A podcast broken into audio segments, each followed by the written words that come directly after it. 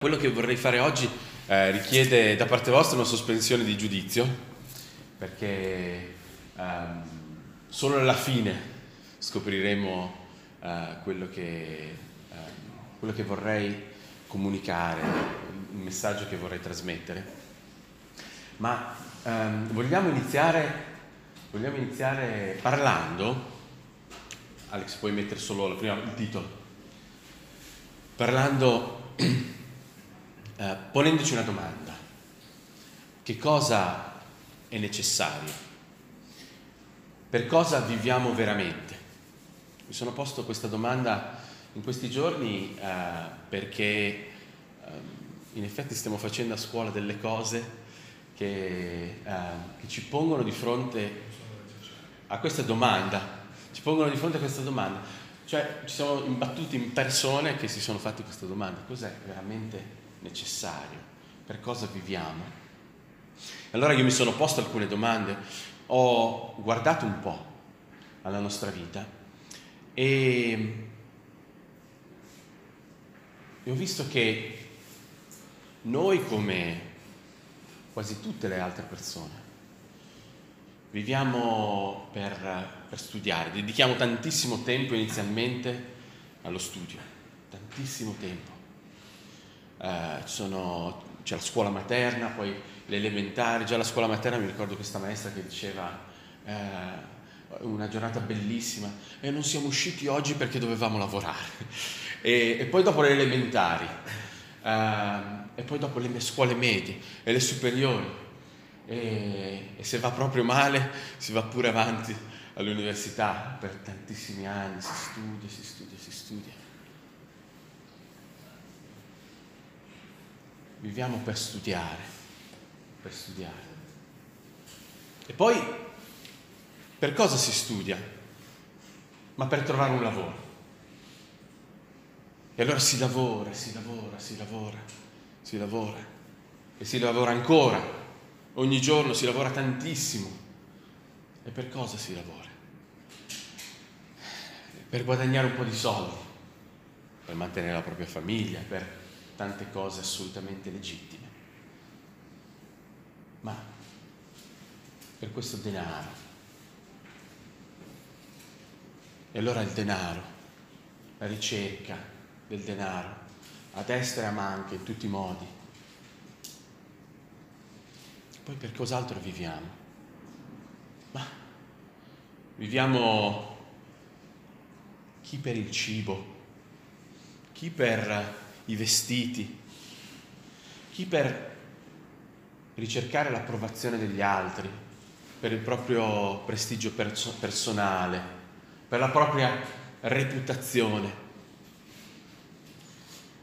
E poi c'è chi vive semplicemente così, per in modo più istintivo. Vive semplicemente seguendo quelle che sono le convenzioni, le regole della propria società. Noi ci guardiamo attorno e a un certo punto ci accorgiamo che stiamo facendo tutto quello che fanno gli altri. Ci guardiamo attorno e a un certo punto ci accorgiamo che i nostri desideri sono esattamente quelli degli altri. Ci guardiamo attorno e ci rendiamo conto che le nostre paure e le nostre ansie sono esattamente quelle degli altri. Abbiamo paura e ansia quando temiamo di perdere qualcosa. E quel qualcosa che temiamo di perdere è ciò che desideriamo veramente è ciò che desideriamo veramente, è ciò per cui veramente viviamo, ciò che reputiamo necessario. E se noi ci fermiamo anche solo per un attimo e guardiamo la nostra vita e ci guardiamo attorno, ci rendiamo conto che ciò che reputiamo necessario, ciò per cui viviamo ogni giorno, a volte è così futile, altre volte no altre volte è qualcosa di legittimo, è qualcosa di importante, ma diventa il nostro fine, il nostro fine. Torna alla domanda, ma è davvero necessario? Ciò per cui io vivo, ciò che desidero, ciò che genera in me ansia e paura, è davvero necessario?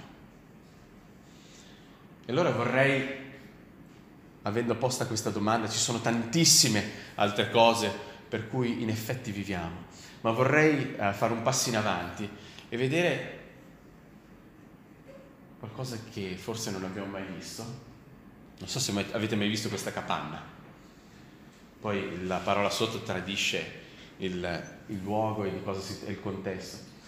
Questa capanna è la capanna di Henry David Thoreau, che eh, vissuto nel 1800, vero Alex? È vissuto nel 1800 in America, in un paesino chiamato Concord, uh, e Massachusetts. E, e lui a un certo punto, a un certo punto ha detto, ma cosa sto facendo? Per cosa sto, perché faccio tutto quello che faccio? Per pagare le bollette? Per, uh, perché gli altri mi, mi lodino? Perché? Mi arrabatto giorno e notte per lavorare, per fare. Qual è il senso di questa vita? Che cos'è veramente necessario, essenziale? E allora ha chiuso tutto, baracche e burattini, è andato a vivere in mezzo ai boschi, per riscoprire, al di là di tutte le convenzioni, le regole, le aspettative della società, quale fosse veramente ciò, la cosa che è essenziale, la verità e come poteva farlo un uomo così? Se non astraendosi dalla società, dal rumore, dal pensiero comune e andando a vivere in mezzo alla natura. Così però ha fatto proprio questo, ha iniziato a coltivare un orticello, viveva in una capanna senza acqua corrente, senza uh, elettricità, senza niente. Senza niente è vissuto per, per anni in questo modo, la sua capanna è ancora lì ancora lì ha ispirato tantissime persone, ha ispirato un, un nuovo mito eh, fondativo della nazione americana e um, ha scritto diverse, diverse, opere, tra cui anche Walden, Vita nei boschi e anche sulla disubbidienza civile. E, e lui però, puoi andare avanti Alex, ecco questo è il frontespizio questo suo, di questo suo lavoro. Questa è qualcosa che cioè, è la sua capanna stilizzata, eh, una silografia del tempo. Vai pure avanti, Alex. E questo è un altro mito fondativo uh, della, della, coscienza americana contemporanea e continua a chiedervi sospensione di giudizio. Eh, questo è lo zio Walt Whitman.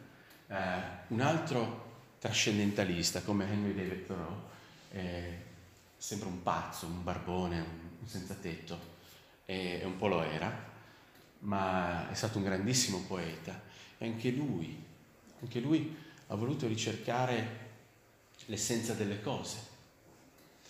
E ha capito che una cosa incredibile, che noi diamo tante cose per scontate, tante cose sono per noi dei, dei dati di fatto, noi accettiamo crescendo le cose così come ci vengono proposte e, e viviamo di conseguenza, ci conformiamo costantemente. Ma lui ha detto facciamo un passo indietro.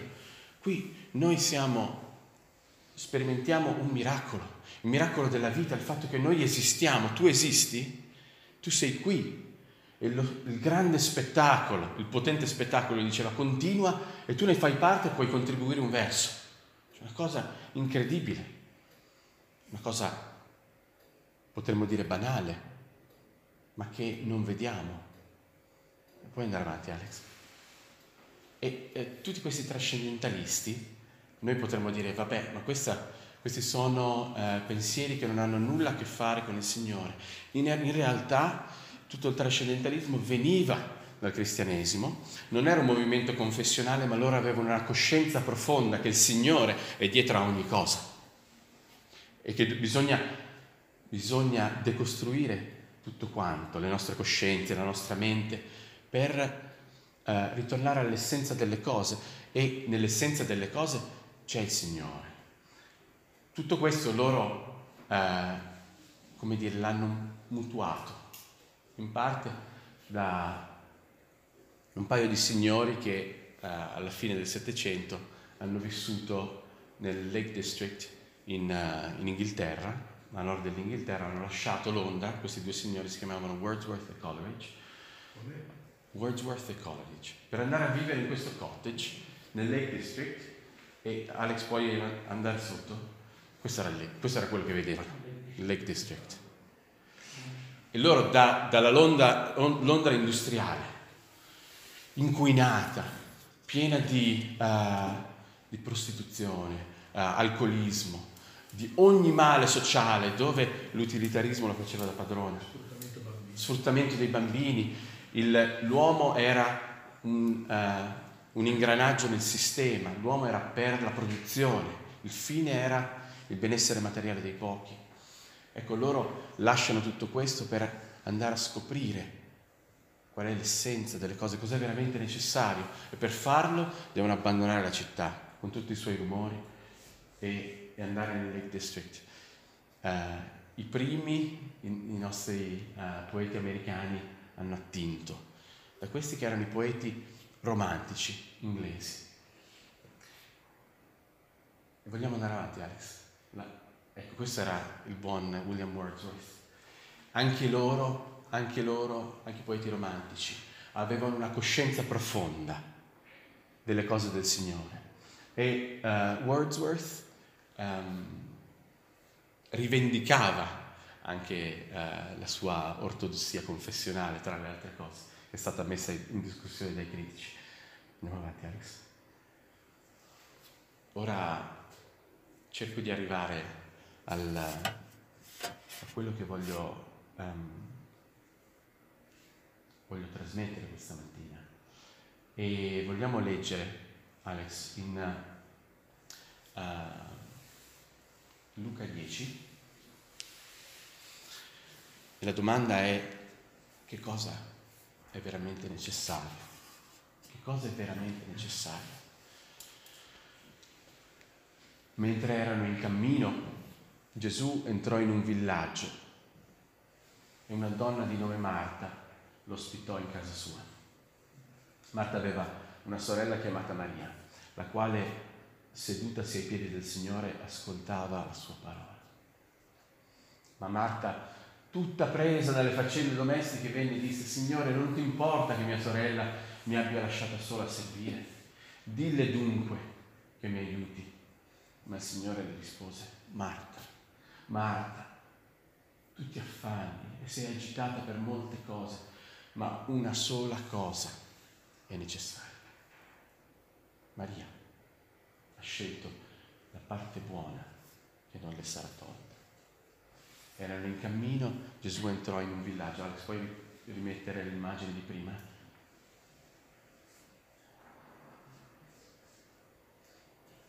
Questa è l'immagine. Dall'altra parte dei Monti degli Ulivi ci sono due paesini, Betfage e Betania.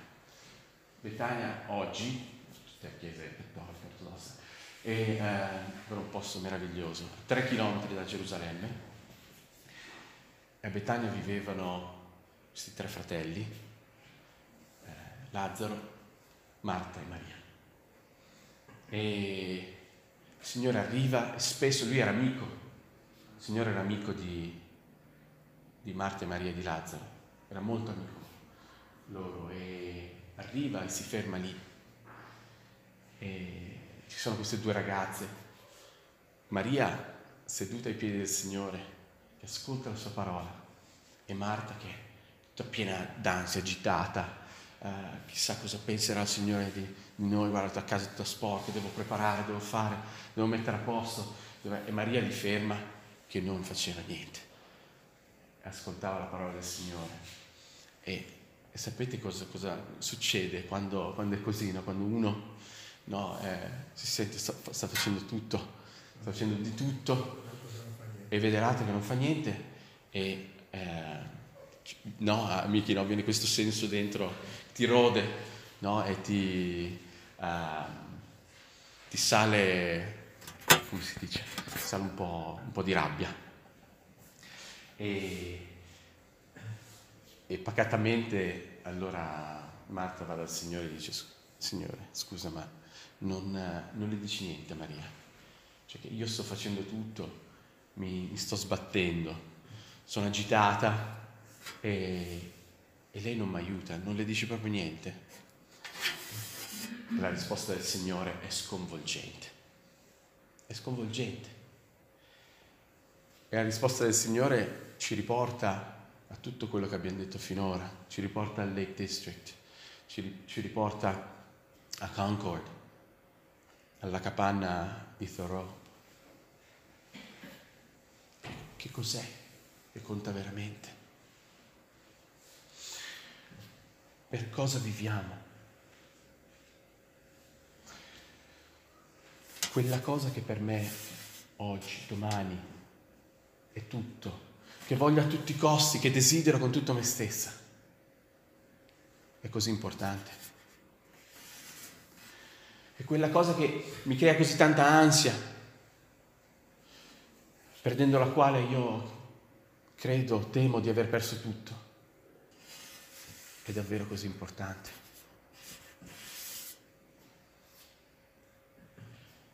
Marta stava facendo delle cose importanti, stava facendo delle cose molto importanti, stava magari apparecchiando, stava pulendo, stava preparando la cena, dovevano mangiare.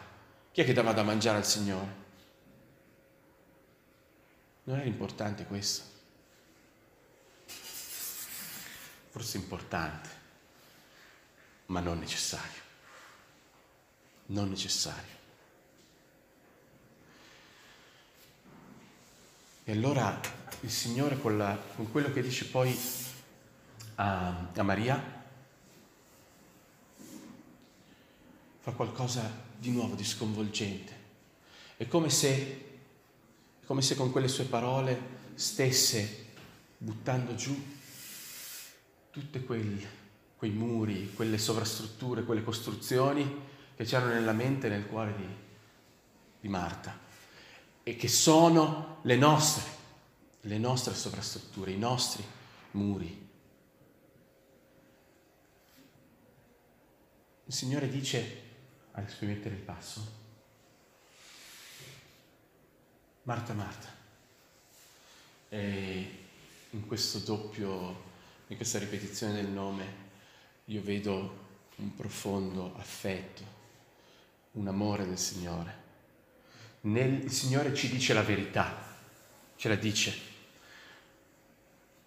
ma ce la dice con amore. Ci dice la verità perché ci ama e non ci vuole lasciare nel, nella, nostra, uh, nella nostra cecità,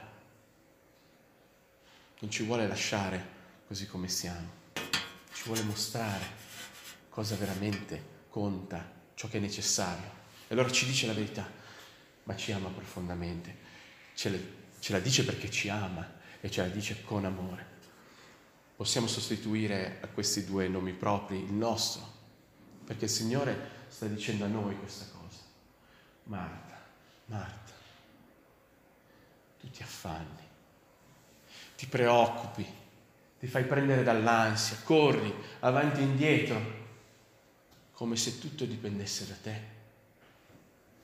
Sei agitata per molte cose, non sei mai in pace si è agitata per molte cose, non, non riesce a stare ferma, come se quelle cose fossero necessarie, come se perdendo quelle cose il mondo crollasse. E desideri cose che ti, non avendo le quali non sei non sei soddisfatto, non sei felice. Ma in mano la parola di Dio sono sempre dei punti in cui noi ci dobbiamo fermare, perché lì il Signore ci sta rivelando qualcosa. Il Signore ogni volta che usa un ma ci sta dicendo voi così, ma io così. Voi avete una mente che è completamente offuscata, completamente schiacciata da tutta una serie di cose. Ma io, ma io ho fatto questo, ma io ho preparato questo, ma io sono così. Ma questo è quello che ho per voi. E cosa dice il Signore a Marta? Marta, tutto quello per cui tu vivi, tutto quello che ritieni necessario, tutto quello che ritieni indispensabile, non lo è. Il Signore decostruisce la sua coscienza, i suoi sentimenti, la sua mente, in poche parole, in poche parole. Paolo direbbe una zavorra, tanta spazzatura, ma una sola cosa è necessaria. Non due o tre, non ciò di cui vestiremo e ciò che mangeremo insieme a un'altra cosa.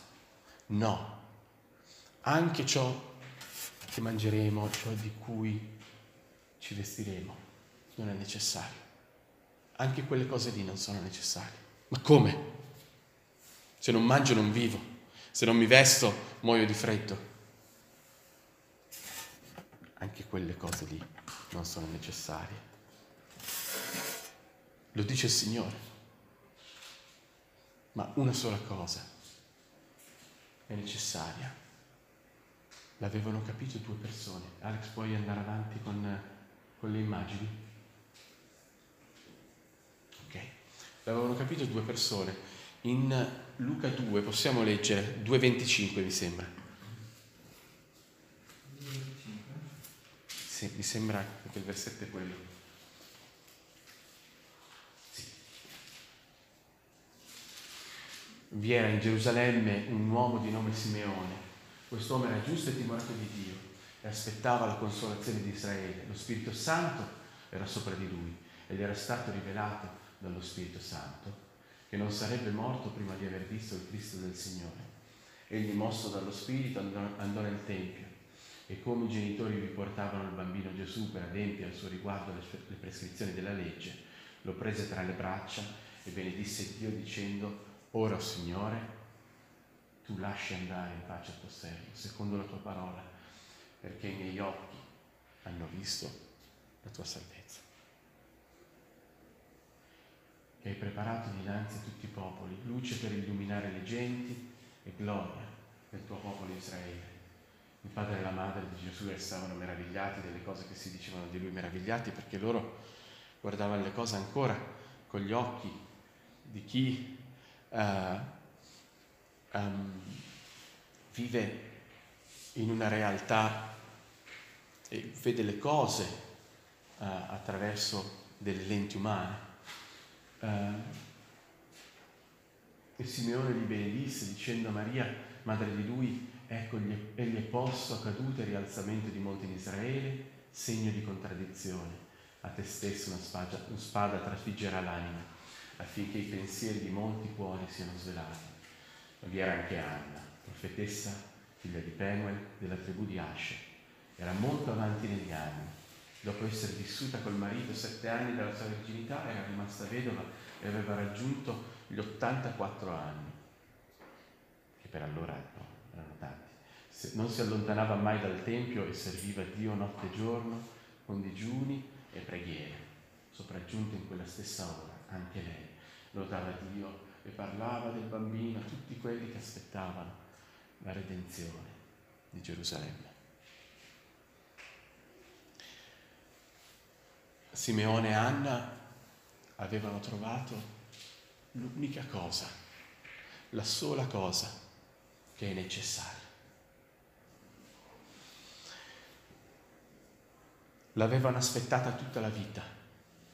Oggi noi siamo in un tempo di attesa, è l'avvento e attendiamo, attendiamo, ma attendiamo colui che è già ma che anche non ancora, che lui viene, ma lui è già. E lui è anche, è anche questa nostra attesa. Quando Simeone e Anna vedono il Signore Gesù, quando vedono il bambino, lì ancora non c'è tutto l'insegnamento che discenderà da lui, la teologia, le opere potenti. C'è solo un bambino, come l'Annina, un bambino così. Ma per loro è sufficiente è sufficiente. È tutto ciò che è necessario, è la sola cosa necessaria. Il Signore Gesù. Signore, prendimi, prendimi. Signore, tu lasci andare il tuo servo. Non devo vedere altro. Questa è la sola cosa necessaria per me, per il popolo. Non c'è nient'altro che sia necessario. Il Signore Gesù. E Anna, Anna loda Dio, parla del bambino a tutti quelli che aspettavano la redenzione di Gerusalemme. E Maria, e Maria, quando il Signore grande era lì in casa loro. Cos'altro poteva fare se non l'unica cosa indispensabile, necessaria, stare con Gesù, concentrare tutta la sua attenzione, tutte le sue risorse emotive, mentali, morali, spirituali su Gesù. Tutto il resto era superfluo, anche mangiare, superfluo. Gesù è l'unica cosa necessaria. Gesù. E così anche noi usciamo da Londra, andiamo nel Lake District, andiamo a Betania, dove c'è il Signore Gesù. Anche noi lasciamo la società degli uomini per andare nella capanna dentro la metafora, in quella capanna, per andare là dove c'è il Signore Gesù. Lui è l'unica cosa, la sola cosa necessaria. La sola cosa necessaria. Ma per concludere, e allora tutto il resto, tutte le altre cose che abbiamo detto, chiamato legittime, tutte le altre cose che abbiamo detto importanti che il Signore ci chiede di fare, che sono nostra responsabilità, a cui il Signore ci chiama, che il Signore ha creato che ha fatto e che, che, uh, di cui ci rende parte. Quelle cose allora, che valore devono avere? Se il Signore Gesù è la sola cosa necessaria, allora tutto il resto dipende da Lui. Allora tutto il resto discende da Lui. Tutto il resto ha significato in Lui. Allora tutto il resto non sarà più il nostro fine. Non può essere il nostro fine. Il nostro fine è solo Cristo. Sto parlando della nostra vita quotidiana. Gesù deve essere la nostra capanna. A Concord, Gesù deve essere il nostro Lake District. Il Signore Gesù deve essere ciò per cui noi viviamo, ciò che desideriamo ogni giorno e che non avremo mai paura di perdere. Perché il Signore Gesù qui, io non ti abbandonerò, non ti lascerò. Ti ho scolpito sul palmo della mia mano. E se noi sappiamo, abbiamo coscienza del fatto che il Signore Gesù è l'unica cosa necessaria, avremo pace, perché abbiamo ciò che è indispensabile, ciò che è essenziale. Ma quanto è facile perdere di vista ciò che è essenziale, ciò che è necessario nella nostra vita quotidiana, quando tutte le altre cose si affollano nella nostra mente, nei nostri pensieri, nei nostri sentimenti. E allora facciamo come i trascendentalisti, facciamo come i poeti romantici. Decostruiamo la nostra vita. Lasciamo che la parola ci interroghi, ci dica Filippo, Filippo, tu ti affanni, ti agiti per molte cose, ma io sono qui, tu hai me, tu hai me. Di cosa ti preoccupi? Di cosa devi aver paura? Cos'altro vuoi desiderare? Con questa coscienza e consapevolezza, tutto il resto, tutto il resto acquisterà il giusto significato. Allora quelle cose che possono così facilmente diventare un fine e quindi un affanno per noi assumeranno il giusto valore. Allora faremo tutte quelle cose non più per noi stessi, ma per il Signore veramente.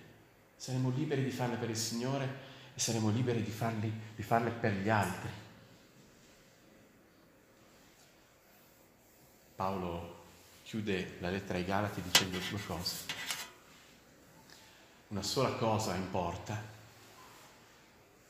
la fede che si esprime attraverso l'amore. E poi una sola cosa conta, l'essere una nuova creatura, il vivere la vita nuova e non quella vecchia. Conosciamo l'Evangelo, ma così spesso non viviamo l'Evangelo, viviamo come tutti gli altri, come tutti gli altri. Vediamo le cose come le vedono tutti gli altri, diamo importanza alle cose alla stessa stregua degli altri. Ma l'Evangelo ridefinisce tutto. Il Signore Gesù ridefinisce tutto, nella misura in cui Lui è la sola cosa necessaria. Andiamo a vedere l'ultima, l'ultima slide.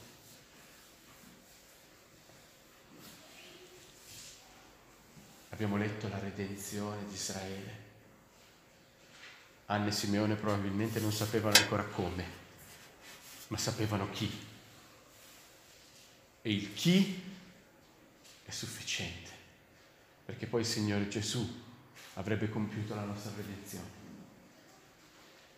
l'avrebbe compiuta lui stesso, la redenzione di Israele e anche la nostra. Un grande Salvatore, quello che aspettiamo lui che è il nostro già e non ancora. Amen.